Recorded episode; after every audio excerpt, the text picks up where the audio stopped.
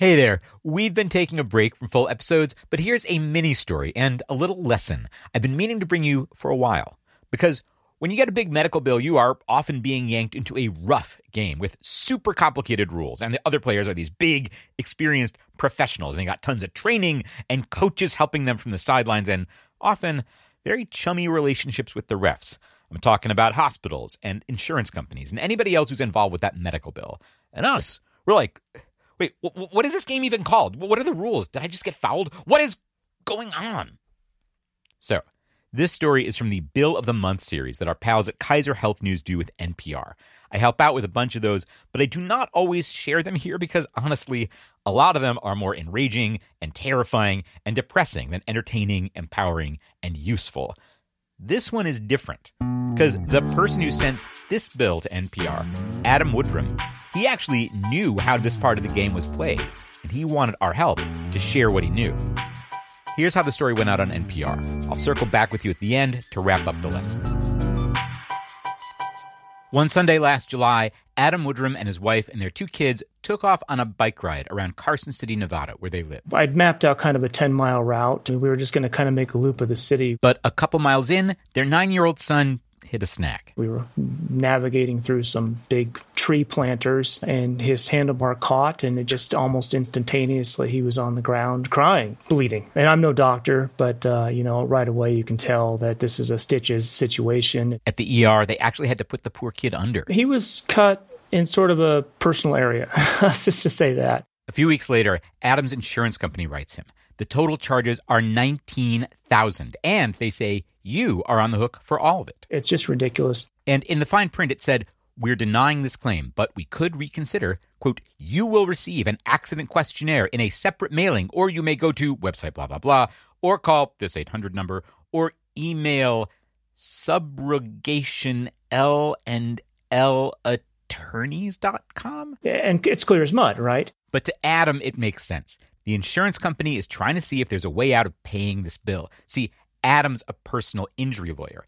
Accidents, insurance claims, this is his everyday professional world. I mean, I, this L and L attorneys, uh, I work with them uh, probably once or twice a month. I have their email addresses. I mean, I know who they are. And he knows what subrogation is. For the rest of us, it's sub like substitution. The insurance company thinks maybe somebody else should be on the hook for this bill and sub out for them in paying because there's been an accident. It's basically a contractual right. Like if you were rear ended, the other driver or their insurance should be responsible. So the health insurance company is trying to get Adam on the record. What happened? Is there somebody else maybe on the hook? Please sign here. Health insurance companies hire law firms like this L&L outfit in Ohio to make sure you jump through the hoops. The law firm sends out their own letter with the questionnaire.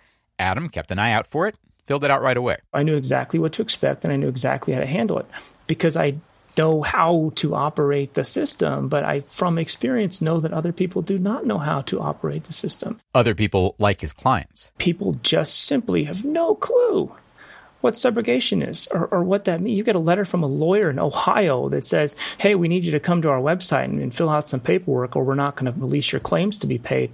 And you go, well, nuts to you. I don't have any idea who you are. So people ignore those letters, and their insurance doesn't pay the medical bills, and they end up in collections.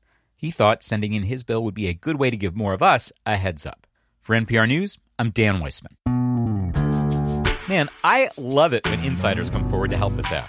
On the NPR segment, we got the lesson wrapped up for us by Elizabeth Rosenthal, the editor in chief at Kaiser Health News.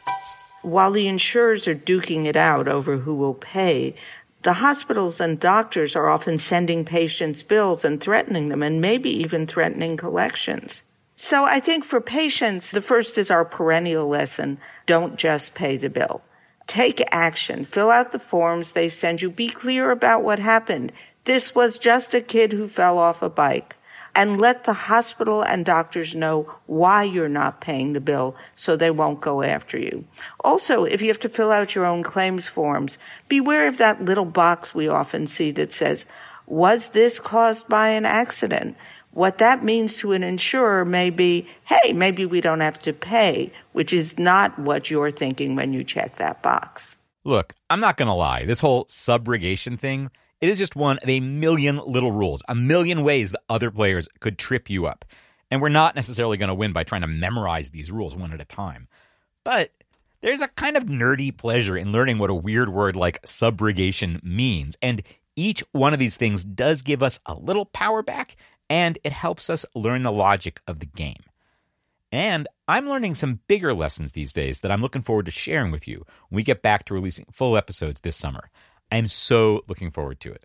Meanwhile, I'll have another little something for you in the next few weeks. Till then, take care of yourself. This episode of An Arm and a Leg was produced by me, Dan Weissmann. Adam Woodrum's story was originally reported by Julie Appleby for Kaiser Health News, edited for NPR and KHN by Jane Greenhalgh and Diane Webber, and by Marian Wang for this release. Daisy Rosario is our consulting managing producer. Adam Raymonda is our audio wizard. Emily Pisacreta is our awesome intern. Our music is by Dave Winer and Blue Dot Sessions. This season of An Arm and a Leg is a co production with Kaiser Health News. That's a nonprofit news service about healthcare in America. It's an editorially independent program of the Kaiser Family Foundation. Kaiser Health News is not affiliated with Kaiser Permanente, the big healthcare outfit. They share an ancestor, this guy Henry J. Kaiser, who had his hands in a lot of different stuff. He poured concrete, like for the Hoover Dam. He built a chunk of the U.S. cargo fleet for World War II. He made cars, all kinds of stuff. When he died more than 50 years ago, he left half his money to the foundation that later created Kaiser Health News. You can learn more about him and Kaiser Health News at armandalegshow.com slash Kaiser. Diane Webber is national editor for broadcast, and Tanya English is senior editor for broadcast innovation at Kaiser Health News.